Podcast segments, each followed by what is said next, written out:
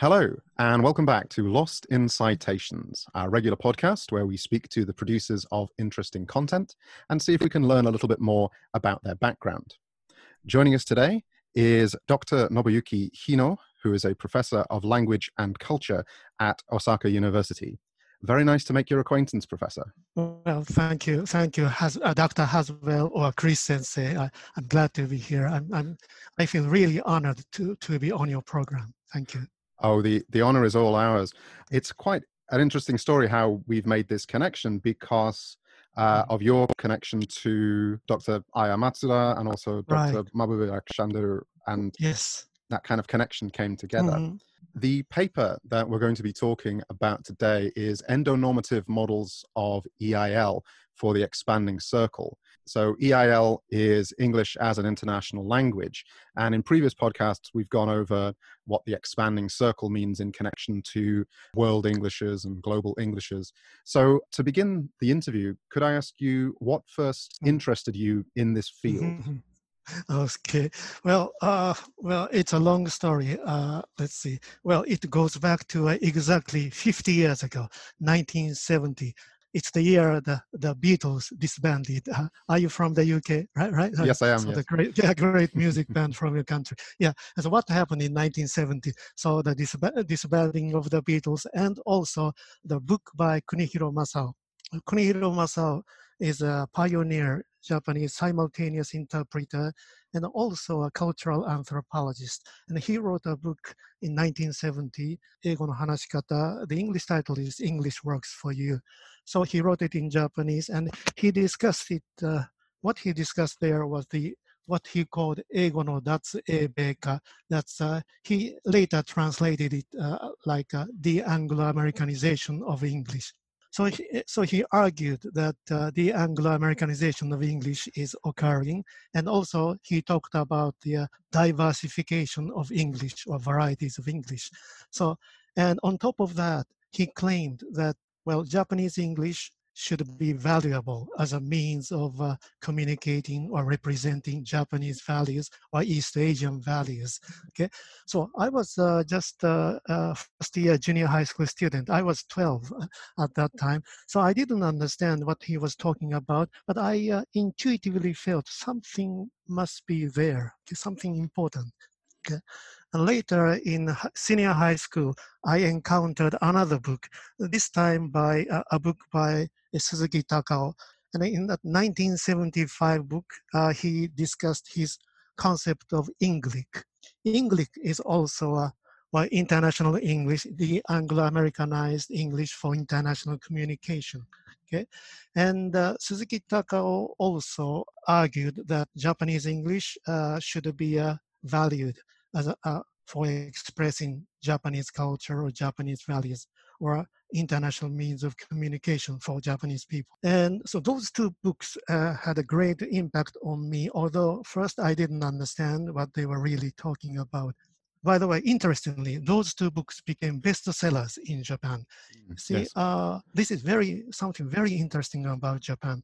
Already in the 1970s, the general public was exposed to the idea of English as an international language. Okay, well, usually it is supposed that uh, that kind of notion exists only in post-colonial environment like India or hmm. Singapore. Yeah, it happened in the expanding circle. Going back to my own story. So after entering university, well, by the way, I was a law major, uh, so I wouldn't get into why I chose law rather than English. But anyway, so let's see, again, my senior year of university, I encountered, I encountered Larry Smith article in TESOL Quarterly. That, that's a classic article called Smith and Rafiqzad 1979. Okay, and in, in his in their experiment, they showed that uh, well, they compared the in international intelligibility of varieties of English, and they showed that the Japanese English is no less intelligible than American English. Of course, in that one particular experiment, but uh, there's a limitation, of course, but still, still, I, I really thought, wow, eureka, eureka, right? Uh, oh, this is it, this is it. With the influence of uh, Kunihiro's book and Suzuki's book. So I came to have the idea of Japanese English, especially, especially after I entered university. Uh, I, I had chances, opportunities to speak with American professors or British professors. What I felt was uh, so American English uh, is a means of expressing American values. So why not Japanese English for expressing Japanese values? That was my idea. But still, even after that, I was also wondering, but what, what about intelligibility? Is Japanese English understood by people across the world? But that Smith and Rafiqzad paper really gave me confidence and in Japanese English. It's a long story, but I, I guess that's the beginning. Uh, oh, thank you very much. It's it's it's kind of similar to my own story a, a few years later, but uh, I was interested when I was doing my master's degree. It was mm-hmm. the most interesting course that I took in global Englishes. I was looking mm-hmm. to study under Dr. Alastair Pennycook at the University of oh, Sydney. Oh, oh I see, Dr. Pennycook. Yes. Yeah, and so mm-hmm. and his the course packs that he would put together would be things mm-hmm. like mm-hmm. Larry Smith, uh, Smith and Rafiqzad, also uh, the 1985 paper um, mm-hmm. for the three circles model. Um, right. It's interesting that you refer to developments of English in the expanding circle when the expanding circle hadn't even been defined yet. Like that would right. be another right. 15 years before that mm-hmm. came out. yeah. To uh, to put those for the people who are listening who don't know what these circles are. In 1985, Braj Kachru put mm. put out a paper arguing that there were three circles of English. The inner circle were the uh, donor countries, the ex-colonial uh, countries where English was used as a first language. The outer circle were the ex-colonies, as you say, places like India and uh, Pakistan, Bangladesh. Then the expanding circle was everybody else, which would of course include uh, Japan and other parts of uh, other parts of Asia. My story is pretty similar in that yeah. sense. It's so similar, in fact, that my major was law. Oh, so, really? so I, I think we followed fairly similar trajectories on this one. It's mm-hmm, probably why mm-hmm. I uh, I said to Matsuda Sensei that probably uh, hers was my most quoted work. But going back oh. through my published papers, I think I've quoted you mm-hmm. maybe second or third. Oh, thank so, you. Thank you, honored. no, it's. I think. I think it's because the you, the work that you do and the work that Matsuda Sensei does is very close to my way that I view English as well. So oh, I feel very I comfortable uh, mm-hmm. working. Uh, with you on that one. In fact, mm, the the chapter that we're we're talking about, endonormative models of EIL for the expanding circle, uh, comes mm-hmm. from a book that was edited by Matsuda Sensei. Yeah. So um, right. Mm-hmm. Uh, so let's let's get into the paper then. The part of the reason why I like uh, reading your work is it it seems to me, and also um, Dr. Rakshandiru mentioned, it was important that your work is of practical benefit to ah. students, that there's mm-hmm. a pedagogical benefit for teachers. Mm-hmm. Why is that important to you? Well, yeah, uh, that's a great question. You see, well, my belief is uh, research should not be for research's own sake. Okay, research has social responsibility, and uh, for our area of English language teaching or ELT, it should have pedagogical benefit. It, should go to, to students or teachers. I really take it for granted that our research should have some some practical benefit for students and teachers, and in some way. Actually, uh, when I say uh, practical benefit, I also include spiritual benefit. So if I may say this, uh, because I mentioned the Beatles, Beatles just a few minutes earlier, my ultimate goal is to increase love and peace, actually. So our research and our teaching should increase love and peace in this world, ultimately. So for that, for that goal, for that goal, for that goal, our, our research should have some well, pedagogical benefit on the way. It, I think that's a point that was brought up uh, when I interviewed Dr. Amar mm-hmm. Mahbub. We were talking about the relationships with nature and how different species express themselves in different ways. Mm-hmm. And if we could understand. These connections to nature and connections to mm-hmm. other environments, then we would mm-hmm. uh, we would actually increase peace in the world. So you want to make uh, what you term a MJE, so a model mm. of Japanese English. Yes. And in the paper, you argue that there should be two criteria for good mm. Japanese English: that that there be the capability of expressing Japanese values mm. and having international communication. But you mentioned that they are potentially inversely proportional. So an increase mm-hmm. in one might lead to a decrease in the other. Mm-hmm. To you, are they equally important? Yeah, yes. Well, thank you for your question. Yes, for me, they are equally important. Okay, so let me explain first. Uh, yeah, uh, as you say, I think they are these those two criteria potentially inversely proportional. The more strongly you project your unique identity, the less efficient the communication can be. And actually, I remember Dr. Fred Anderson, presently at uh, Kansas University, gave an excellent presentation on this dilemma between identity and communication uh, at the 1995 International Association for World English Conference. So I would give cr- credit to uh, uh, Professor Fred Anderson for this idea. But any, uh, anyway, by the way, if I'm uh, if I may divert from from, uh, from discussion, this dilemma between is my Japanese English. I think native speakers would say dilemma of A and B rather than dilemma between a and B. But uh, intuitively, I think for non-native speakers, uh, I think it's easier. Dilemma between has more intuitive appeal because we are we are talking about a conflict uh, between two things. Uh, going back to, to your question, yes, for, for me, for my position of EIL, those two are equally important because efficient okay efficient communication is important but it is meaningless if you if you are deceiving yourself or your identity so if I may add uh, one thing to this point, this is also a difference between world Englishes and ELF. Okay, people often ask questions, what's the difference between world Englishes and ELF? So as an academic school of thought, world English scholars tend to put more emphasis on identity, representation of identity, rather than smooth communication. Okay, they look into both, but the, I think the focus is on on the former right? Partly because of uh, the factor you mentioned earlier, actually, because uh, world Englishes grew out of the post-colonial environment. So the idea was to represent the local values in their own local Englishes. So I think that's the historical background of why world English scholars tend to focus more on identity. On the other hand, ELF scholars, in my understanding, ELF scholars tend to focus more on smooth communication than identity.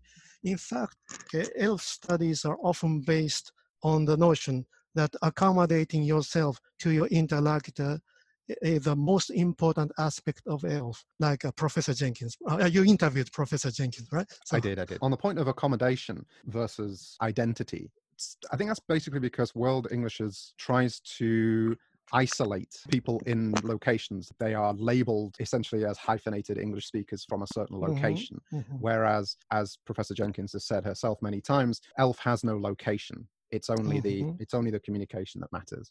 Yeah that's true. Well nation state in nation state framework has been important for world english studies. Yes. Yeah yeah we uh, we are aware that nation state framework really has its own limitations well, but the historical background was, as we already talked about, like, uh, if, if I may say this, uh, so Professor Kachuru, you mentioned, okay? Professor Kachuru was a serious academic and uh, really a most respectable scholar, but he was also, as far as I see, patriotic. Uh, he was from India and he wanted to also speak for India.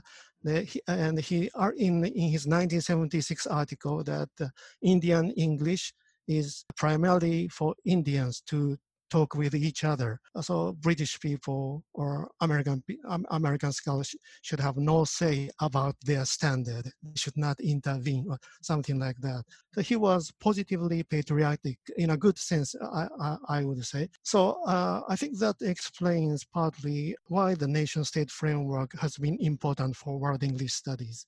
So that kind of philosophy underlies the world English studies. Yeah, world English is, to me has always uh, been kind of a, a, an international communication way of looking to things because you, you, it's the communication between two different locations.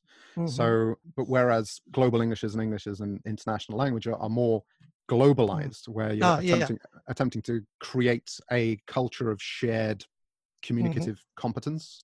That's right. So partly because ELF really uh, grew out of Europe, EU, mm. borderless mm. EU rather rather than nation state framework. Uh, they, uh, they they are more interested in borderless uh, commu- intercultural communication. I think that's part of it.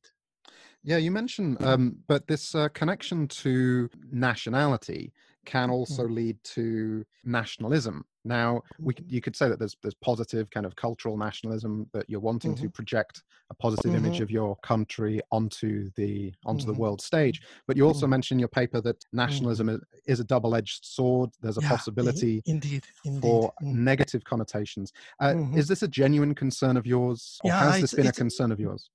Well, it's a genuine concern of mine. So uh, first of all, uh, we should be careful about any categorization, okay? Not only nation state framework. Once we categorize something, we, we could have, unless we are very careful, we could have, uh, well, stereotyping and labeling and even othering, right? So uh, there's that danger. That's an inherent danger of any categorization, especially the nation state framework. Well, Japan has a very uh, negative history uh, about English language teaching from that viewpoint.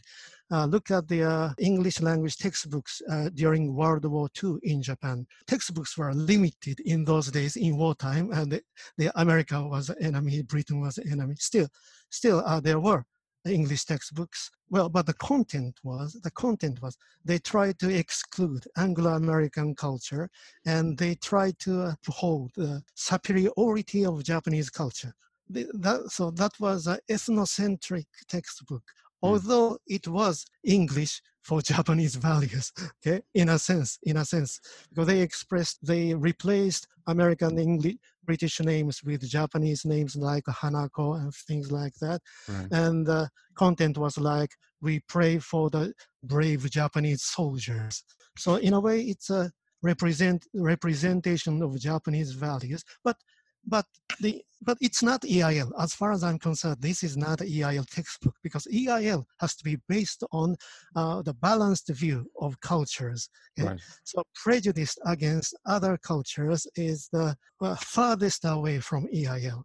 In that way, so nationalism really worked negatively against EIL but on the other hand, uh, as we as we have been talking about nationalism in, uh, in the outer circle you mentioned, or post-colonial environment, was a driving force, really driving force for standing up for their local Englishes. It's really a double-edged sword. Yes. That's how yeah, I see. Uh, completely. And so we've, we've mm-hmm. talked about Raj Kachru and, and even mm-hmm. up to today, people like mm-hmm. Suresh Kan- Canagarajah talking about yeah, the yeah. resistance. Um, mm-hmm. I think that was, you read mm-hmm. Robert Phillipson's book on linguistic oh, imperialism, yes. and you get a very negative view of how English can be, if it's implemented top down, it can be quite destructive on mm-hmm. local languages and local cultures. But it was, um, I think in 1999, the book that really turned made me feel even more positive about language teaching was mm-hmm. uh, Canagarajah's book, uh, The Resisting Linguistic Imperial in the Expanding Circle, right. and mm-hmm. the ways that saying that it was quite quite an arrogant way of looking at English as this top down and there would be the local communities would just be mm-hmm. accepting mm-hmm. of everything and he mm-hmm. was saying no we take the textbooks we write our own names in we redraw the pictures we mm-hmm. we acquire it for our own needs. On that right. on that point of localism and mm-hmm. kind of essentializing different varieties of English, you mm-hmm. raise in your paper on page 31 about mm. language school commercials in Japan, kind of mm-hmm. essentializing American English. Mm-hmm. And this chapter was written in, I guess, 2011, published in 2012.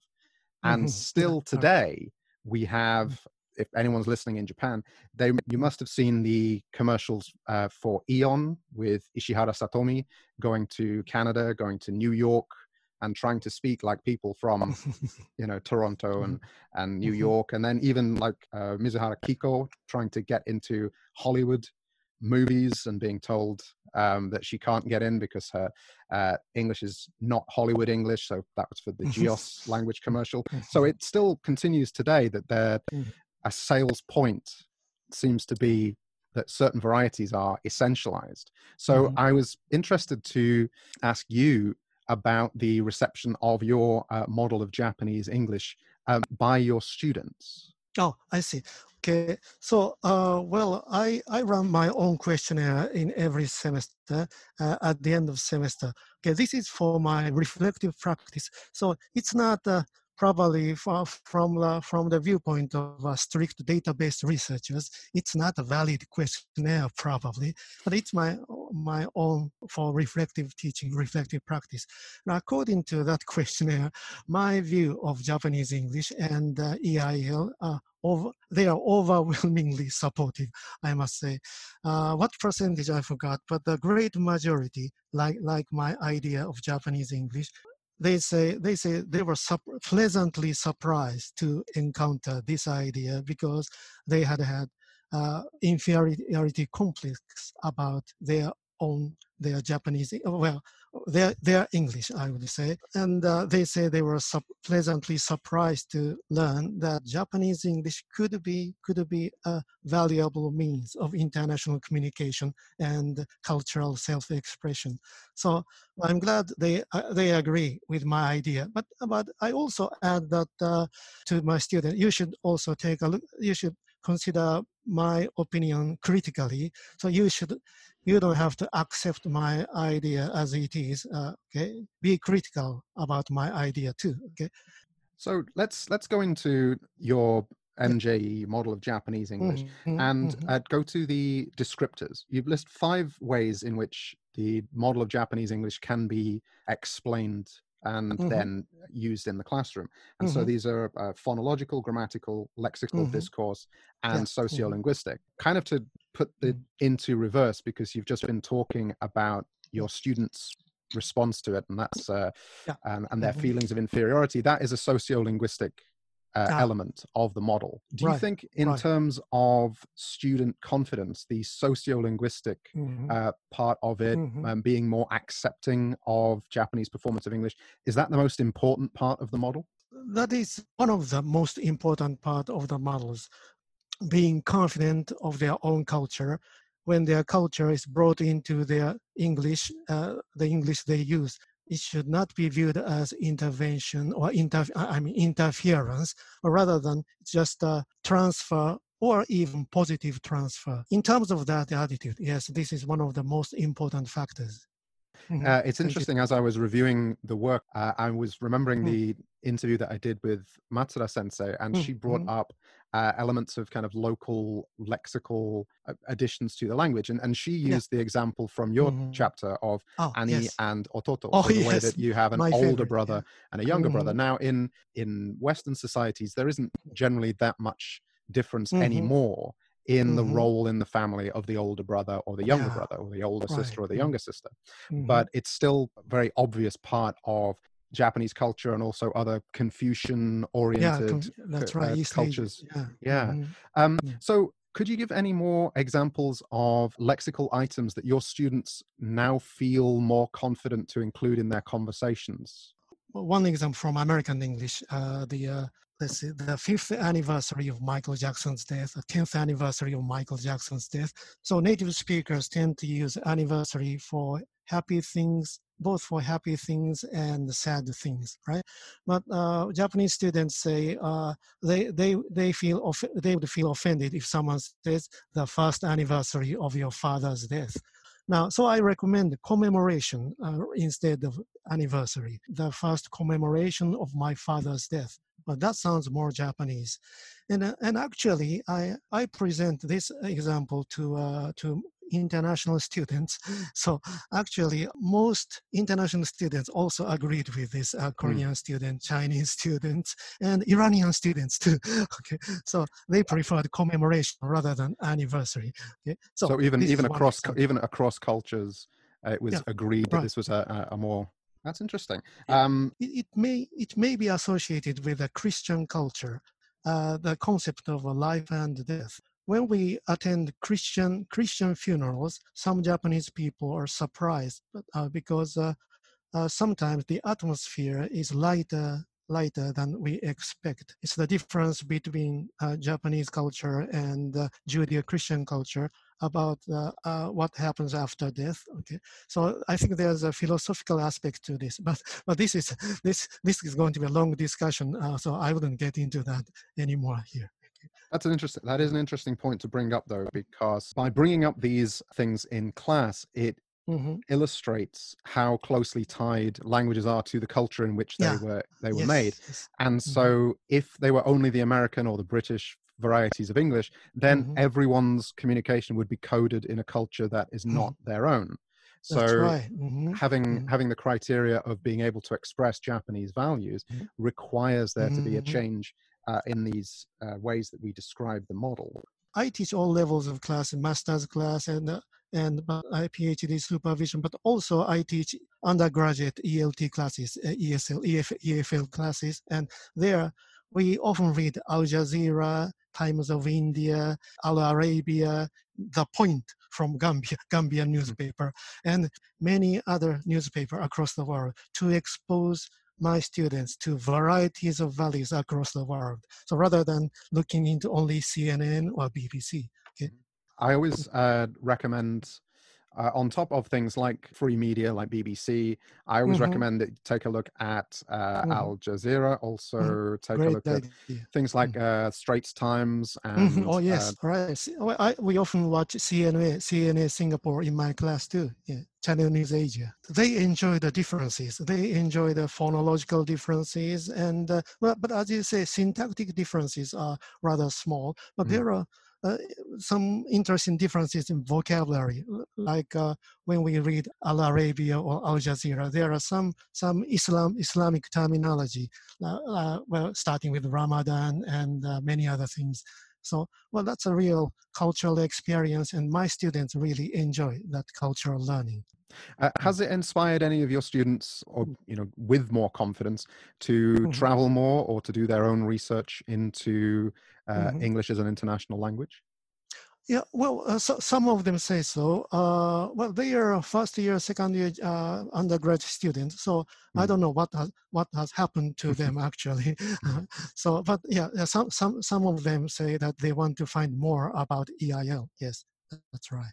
Speaking about the MJE, uh, mm-hmm. how do you counter criticisms that expanding circle endonormative models, so models that don't take direct influence from mm-hmm. other world standards, you know, for example, like American or mm-hmm. British. Mm-hmm. How can these models of English, like MJE, be mm. effectively tested? Because this oh. is a criticism that comes up quite a lot, and it's something that I'm dealing with in the current project that mm-hmm. I'm doing. The mm-hmm.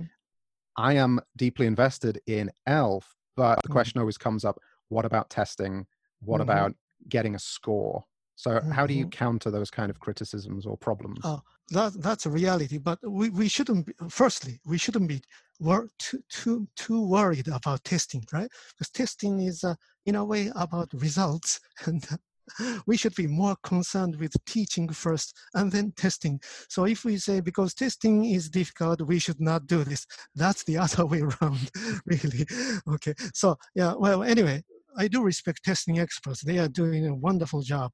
And uh, because uh, testing today is a really specialized area, I often refrain from commenting on testing because uh, because there are real experts on that. But but if I may comment on this uh, a little, I think the uh, yes testing of uh, EIL is a well complicated one or complex one, but it should be possible uh, what is required is the widening of the scope, diversification of standards, but it, mm-hmm. it should not be really impossible. For example, uh, well, about testing for receptive skills, uh, tasks involving varieties, varieties of English can be given, such as listening comprehension questions on conversations between, say, Chinese English and Brazilian English, talking about Greek culture or something like that. Okay, and in the, in that case, scopes of exams are widened really with respect to linguistic and cultural aspects. But basically, the same methods of testing should be applicable. They, they can be used, in my understanding, mm. as in conventional testing in American and British English. And for productive skills, which concern uh, MJE, model of Japanese English, that you mentioned, well, criteria also need to be liberalized to allow for diversity.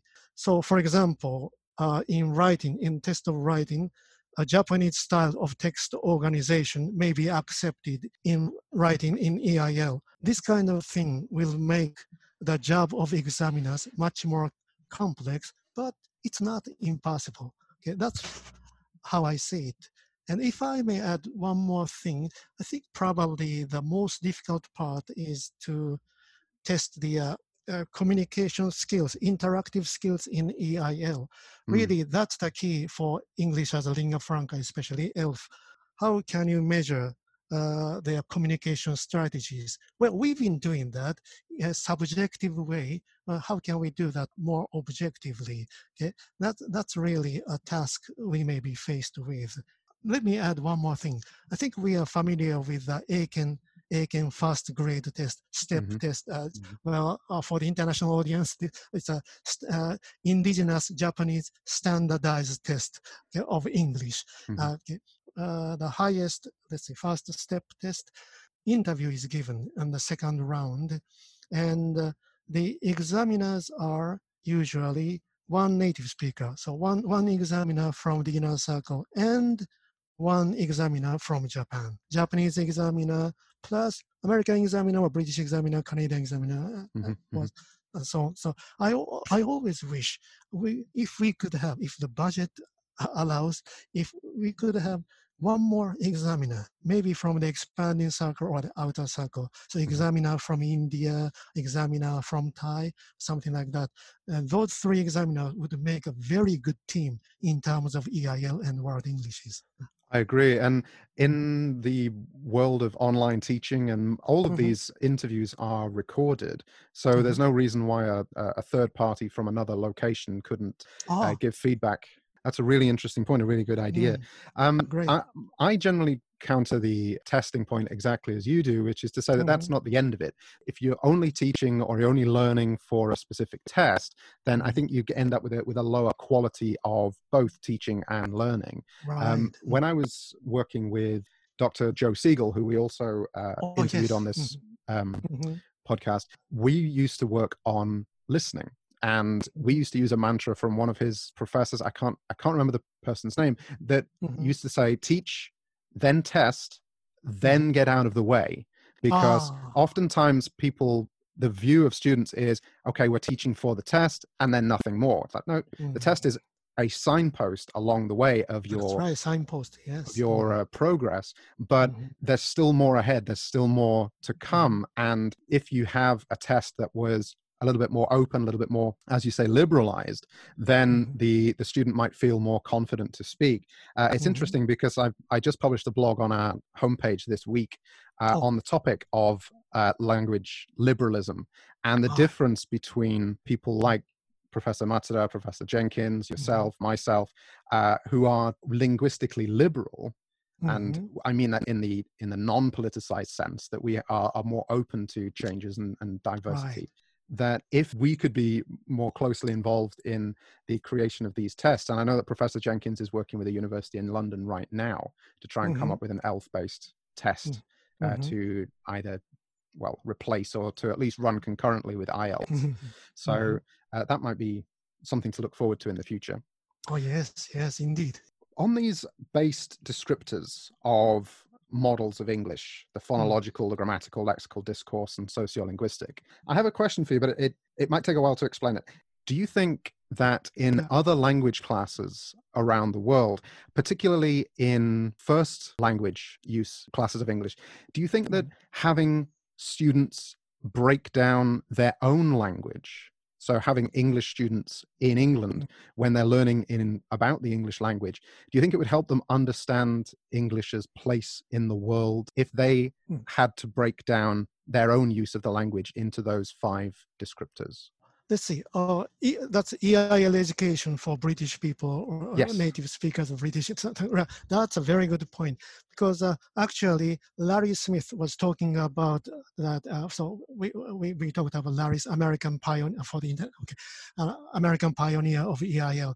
So now, Larry Smith already said it uh, in 1978. Mm. Native speakers should also be learners of EIL. So, uh, native speakers should learn how to interact with non native speakers. Indeed. And, uh, well, actually, sometimes I do have native speakers in my EFL classes, first year, second year undergraduate classes, and uh, they are exposed to varieties of English through my class. In my personal interview with them, they they found it interesting and stimulating. That's what they said. So I think it's quite meaningful to to be uh, native speakers to varieties of English to change their awareness. That's a part of EIL education, really. Yeah, this was a discussion that I had with Professor Jenkins that American users of English and British users of English are not mm. just first language users, but oftentimes that's their only language. They're kind of mm. aggressively monolingual. And I, I remember speaking with uh, uh, Professor Smith about it. I was actually lucky enough to meet Larry Smith. Uh, really? Uh, he did some consultancy work for Ritsumeikan APU. Oh, and yes. he came over mm. and he he gave me mm-hmm. that month's edition of mm. World Englishes Mm-hmm. and encouraged oh. me to uh, to publish in there. Mm. It's, it's, something that I haven't yet managed to do, uh-huh. but it was very uh, it was very oh, inspirational that, to me. Is that so? When was it? When was it? May that would be in about 2009. Well, Larry Smith, uh, he was the one of the most respectable individuals uh, yes. I've ever met. Uh, well, he had really uh, I mean, uh, what, what, should I say? Really, what I call a balanced view of mm. cultures, mm. and he had a very positive attitude toward toward other cultures, and uh, well, we talked also about relig- religions, but uh, I shouldn't talk about that here on on this on this program. Maybe some other time. Well, maybe maybe we can have you back and we'll uh, we'll talk religion on that one.